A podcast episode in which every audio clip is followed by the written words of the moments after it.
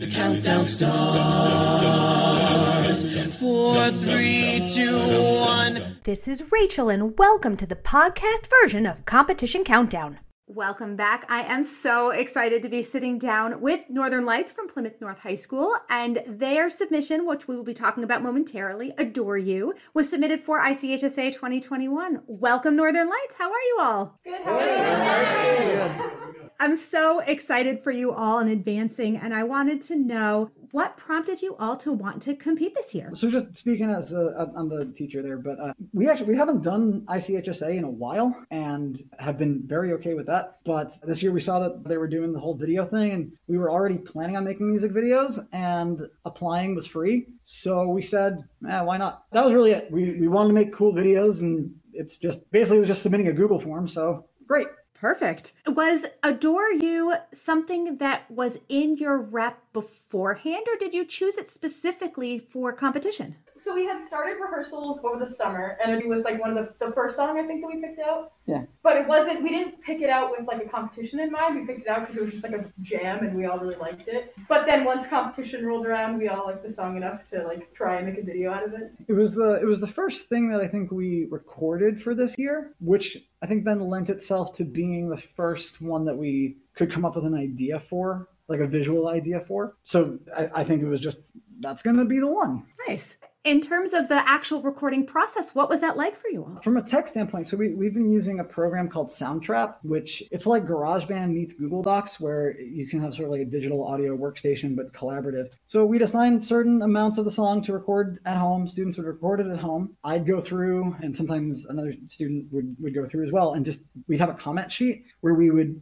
give feedback and then during like rehearsal we'd be on google meet to go through any general notes but that was the time for people to make revisions in soundtrap and then as they make them we can hear them and, and like and give feedback about as quickly as you can during covid times so that, that's how we did it from a tech standpoint but like that's coming from me as somebody who wasn't actually singing i, I think that these guys can probably give more insight to what it was like actually singing. Yeah. So when we designed the like visual aspect for it, what was really like one of the big things standing in our way was we can't sing together. Hmm. But we were actually inspired by the app TikTok, which has been very Are you talking, popular. are you talking on the video side of things, Yeah. or the? I think we're talking about the we're talking about the audio stuff. Oh. yeah, video and stuff. I got sidetracked. Okay. Sorry, I'm passionate. It's, which is amazing. Does anybody want to talk about like the experience of like recording yourselves, Leandro, and then It was oh, Leandro, come closer to the mic. Thank you. You're smarter than I am. at least for us. It was I think the first project we, we've done like recording stuff.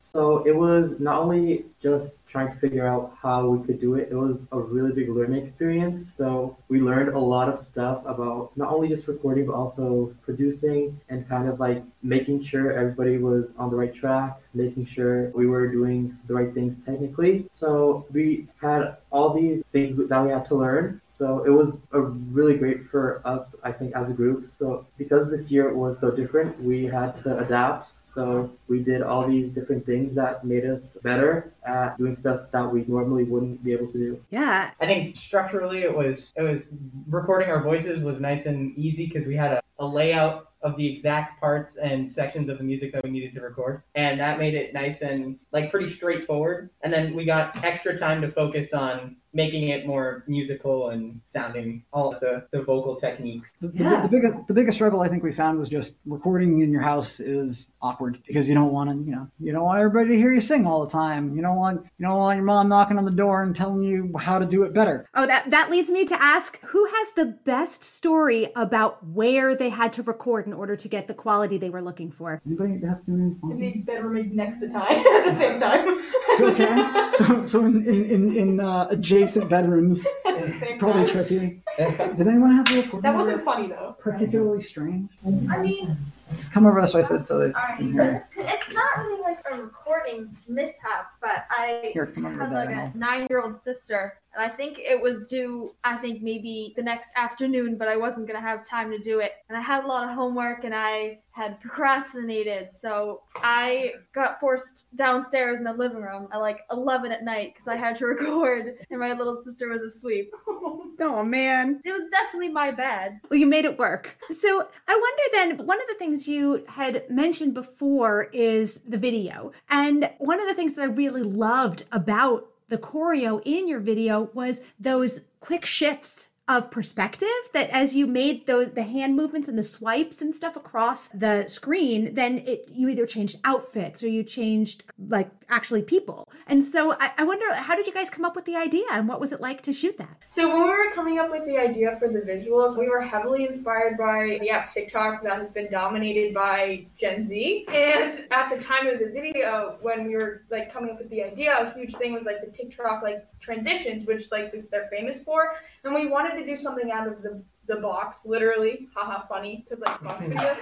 But like, um, but um, we wanted to do something that was different and something that was entertaining, not just to listen to, but also to watch. So actually, every person in the group bought these LED strip lights, and we hung them in our room. And everyone also got a ring light, which had like different colors on it to like make everything look different. The transitions were very difficult. We had a spreadsheet for.